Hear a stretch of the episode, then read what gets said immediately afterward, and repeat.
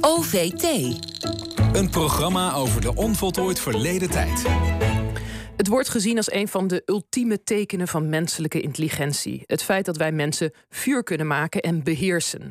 Maar al het nieuws over de vele natuurbranden van deze zomer, dat doet toch vermoeden dat we de beheersing over het vuur inmiddels kwijt zijn. Hoe is dat eigenlijk zo gekomen? Daar praat ik over met journalist Pepijn Keppel. Hij schreef een fascinerend stuk voor de Groene Amsterdammer van deze week over de relatie tussen mens en vuur. Goedemorgen, Pepijn. Goedemorgen.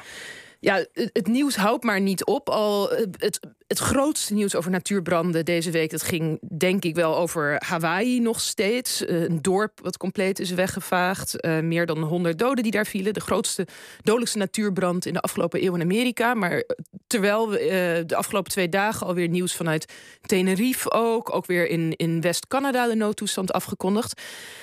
Toch nog even laten we ons focussen eerst eventjes op Hawaii. Eventjes. Waarom is het daar zo misgegaan?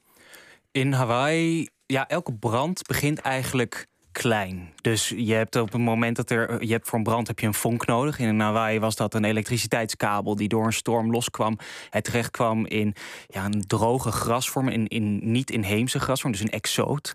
En die is daar terechtgekomen ongeveer in de 18e eeuw. Waarbij ja, de, wij Europeanen uh, op Hawaii ons vestigden. En daar eigenlijk elke boom die we zagen hebben gekapt en hebben verkocht aan China destijds. En op die plekken kwamen op een gegeven moment suikerplantages, suikerrietplantages. Die ook weer verdwenen eind deze eeuw. En uh, eind vorige eeuw, sorry. En uh, vervolgens al die grassen zijn. Ja, op ongeveer een kwart van het eiland staan al die grassen. En je kan je voorstellen dat zo'n gras, zeker in deze tijden van klimaatverandering, waarin die grassen steeds verder uitdrogen. En ja, de, de, door de weinige neerslag ook weinig sap, dus ook wij echt weinig sap hebben, heel erg ontvlambaar zijn. En ja, een elektriciteitskabel op droog gras, dat creëert nou eenmaal gewoon een heel snel heel groot vuur. Ja, dus het is echt een optelsom van verschillende factoren zoals je beschrijft. Ja. Is het dan in zekere zin. Uh, ja, hoe moeten we daar dan naar kijken? Er zijn zoveel natuurbranden op, op dit moment. Hebben die dan nog dingen met elkaar gemeen? Uh, zie jij overeenkomsten?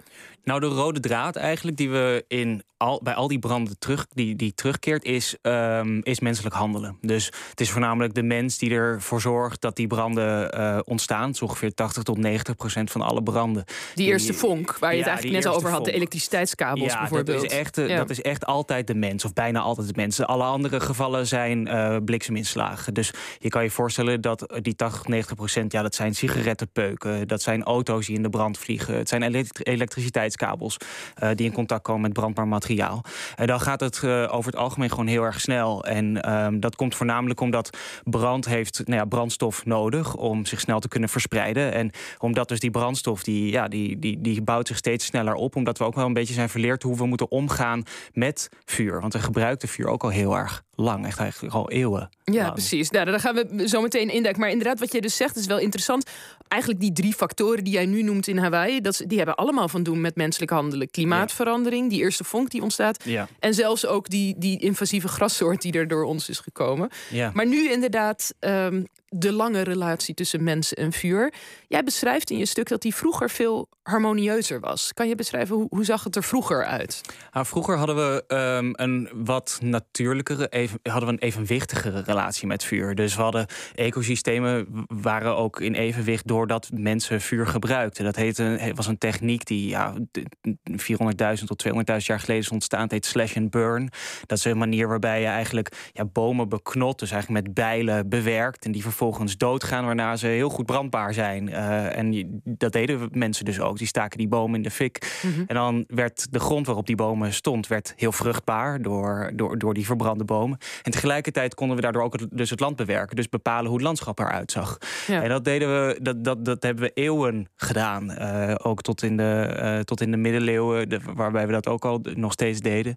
Uh, en, maar je had er natuurlijk ook, dat heette zwerflandbouw, heette dat. Dus dat betekent dat je eigenlijk steeds continu, dan, dan deden ze dat slash and burn. Maar op een gegeven moment is natuurlijk die land, dat land is niet meer vruchtbaar. En dan moet je naar een ander stuk land. En dan steek je dat ja. weer in de fik. waardoor je eigenlijk heel veel aan het kappen bent continu. Nou, maar dat klinkt niet bepaald. Het klinkt niet heel harmonieus, moet ik eerlijk zeggen. Hoe is dat goed Ja. voor de natuur dan? Want het klinkt alsof je dus, dat we dus eigenlijk juist een hele lange geschiedenis kennen van dat we voortdurend overal bosbranden stichten. En vroeger deden we het zelfs nog expres. Ja, maar het is wel zo dat op het moment dat je dat dan doet, dus dat slash and burn plaatsvindt, dat je eigenlijk een grotere branden voorkomt. Dus op het moment dat je dat, dat wat je doet, is eigenlijk die brandstof die ik net omschreef, die nu in de grote getalen, zullen we het zo over hebben, maar die grote getalen aanwezig is, dat, dat je die eigenlijk al vooraf preventief in de fik zet. Waardoor je dus eigenlijk die hele grote branden die we nu zien niet konden ontstaan. Die Mhm. waren dus die waren die, die konden niet ontstaan omdat de, de brandstof al verbrand was. Ja. Eh, en dat is wel dat is ten opzichte van nu heel anders. Dus Ja. omdat er nu niet, omdat wij een soort van geen kleine onderhoud plegen, Ja. Komt er op een gegeven moment. Ja, want vroeger hadden ze er in ieder geval nog controle over. Het was niet dat ze het gewoon aanstaken en dat er dan, zoals nu, dat het dan een compleet inferno was. Ik bedoel, ze hadden toen geen blusvliegtuigen en toch ze wisten het onder controle te houden. Dus Ja. dat is het verschil. Ja, omdat Ja. je dus ook bijvoorbeeld, eh, er waren er delen bos die, heel, waar, die nog heel saprijk waren. En andere delen hadden ze dus beknot, waardoor die afstierven en vervolgens dus heel brandbaar waren. Waardoor dat ook ophield bij de delen bos die nog wel genoeg sap in, hun, eh, in, in, in, de, bo- of in, de, in de bladeren en in de, eh, in de stam hadden. Dus Ja. dat is, dat, dat, daardoor is dan dat deel niet brandbaar geweest. Ja. Nu zeg je, nou ja, dat was dus beter. Wanneer is die. Wanneer zijn we dan op een andere manier omgaan, omgegaan met vuur? Wanneer is dat begonnen, die andere omgang? Ja, het is eigenlijk in de periode dat wij steeds meer ons vestigden in dorpen en steden. Dus je ziet op een gegeven moment een soort omslag. Namelijk we weten hoe we land moeten gebruiken en ook opnieuw vruchtbaar kunnen krijgen. En dat is het moment dat wij als mensen ons allemaal gaan verenigen in dorpen en steden. En op het moment dat dat gebeurt, gebeurt eigenlijk iets heel interessants. Namelijk dat we bang worden voor vuur. Dat die dorpen en steden in vlammen opgaan. In het begin zijn die dorpen en steden van, vooral van hout gemaakt. Dat was toen nou eenmaal de, de manier om te bouwen. Uh, en um, dat, de, dat vuur dat werd heel erg geïsoleerd. Dus dat zag je bijvoorbeeld in Gilde. Uh, werd, er nog, werd er nog ijzer gesmeed, bijvoorbeeld. Uh, maar daar, er waren ook allerlei regels over de open haarden die mensen hadden, bijvoorbeeld. Dus je hebt het, ja, het curfew van nu, wat we nog kennen uit de COVID-tijd. Dat komt voort uit couvre-feu. Van een, een regel die, die de beleidsmakers invoerden om te zorgen dat het vuur gedoofd moest worden voor een bepaald tijdstip. Om maar te zorgen dat er niet een hele grote brand uitbrak. Uh, en je ziet daar nu nog, de, tegenwoordig zie je daar ook nog de gevolgen van. Want als je om je heen kijkt, dan zie je natuurlijk heel veel huizen en in steden zijn bijna allemaal van steen. Nou, dat is ja. ook een gevolg van dat we wilden voorkomen dat, het, dat die hele dorpen in de hens gingen. Dat ze nou, we moeten iets bedenken wat minder brandbaar is. En steen is minder brandbaar dan hout. Dus kwamen er allerlei verordeningen waardoor onze steden langzaam van steen werden gemaakt. Ja. Dus je ziet eigenlijk ons hele landschap is gevormd door onze, ons denken over dat vuur. Dat is een fascinerend idee. Dus inderdaad, bedoel, vroeger dan konden we gewoon verder trekken. Dus dan was het misschien ook niet zo erg als, als, er, als het een beetje een keer een brandje, een, een weiland verder trok. En er maar was zeggen. genoeg. Ja. Er was genoeg. Ja. En dan op een gegeven moment, als we, als we ons huizen willen beschermen, ja. ja. dan, dan gaan we ons op alles richten om dat vuur te vermijden. En, Ja. en dus onze hele wereld daarop aanpassen. Nu zeg je, vroeger gingen we er beter mee om. Hmm. En dat, dat die, die traditionele vuurtechnieken, die zijn ook nog een hele tijd eh, gebruikt, vooral eh, in allerlei eh, plekken, bijvoorbeeld door inheemse volkeren in Canada en Australië, ook in Hawaii. Ja. Maar dat zijn plekken waar nu die bosbranden woeden. Ja. Waarom, wanneer zijn zij dan, eh, ja, wanneer hebben zij die kennis verloren? Ja, dat is, komt ook weer door ons, door ons Europeanen. Op het moment dat wij op onze schepen stapten en allerlei werelddelen gingen koloniseren, hebben we daar ook de regels die wij hier hadden in dorpen en steden, hebben we daar ook doorgevoerd. Er zijn allerlei voorbeelden uit verhalen, bijvoorbeeld van Charles Dickens uit 1842, die dan in Amerika terechtkomt en die ziet dan al dat vuur en die zegt: Ik kan niet begrijpen dat dit hier plaatsvindt. Dat iedereen hier zijn, bos in de fik zet. En dan, daar, daar, hij, hij is bijna gechoqueerd in, in die passages.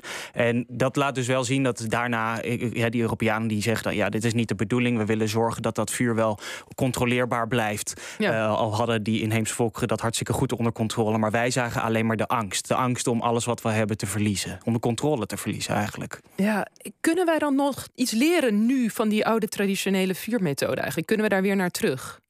Um, nou, voor het verhaal in de Groene Amsterdammer sprak ik onder andere met David Bowman. Hij is een uh, Australische uh, pyrogeograaf, wat echt een fantastische titel is.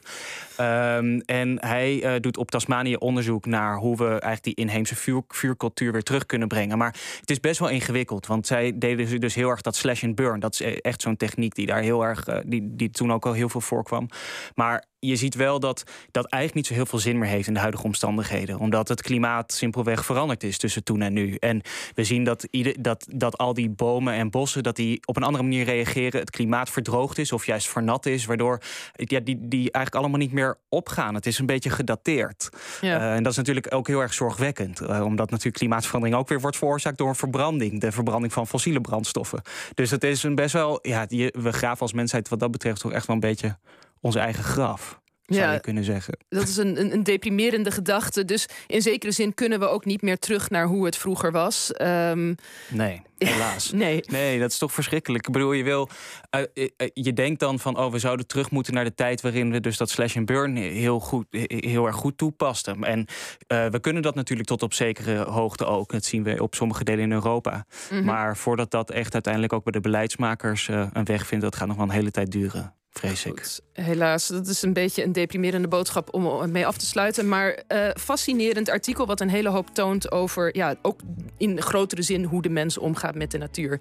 Ik wil je bedanken, Pepijn Keppel. En voor wie dus meer wil lezen, je stuk over mens en vuur, vuur verscheen in het nummer van de Groene Amsterdammer, wat nu in de winkels ligt.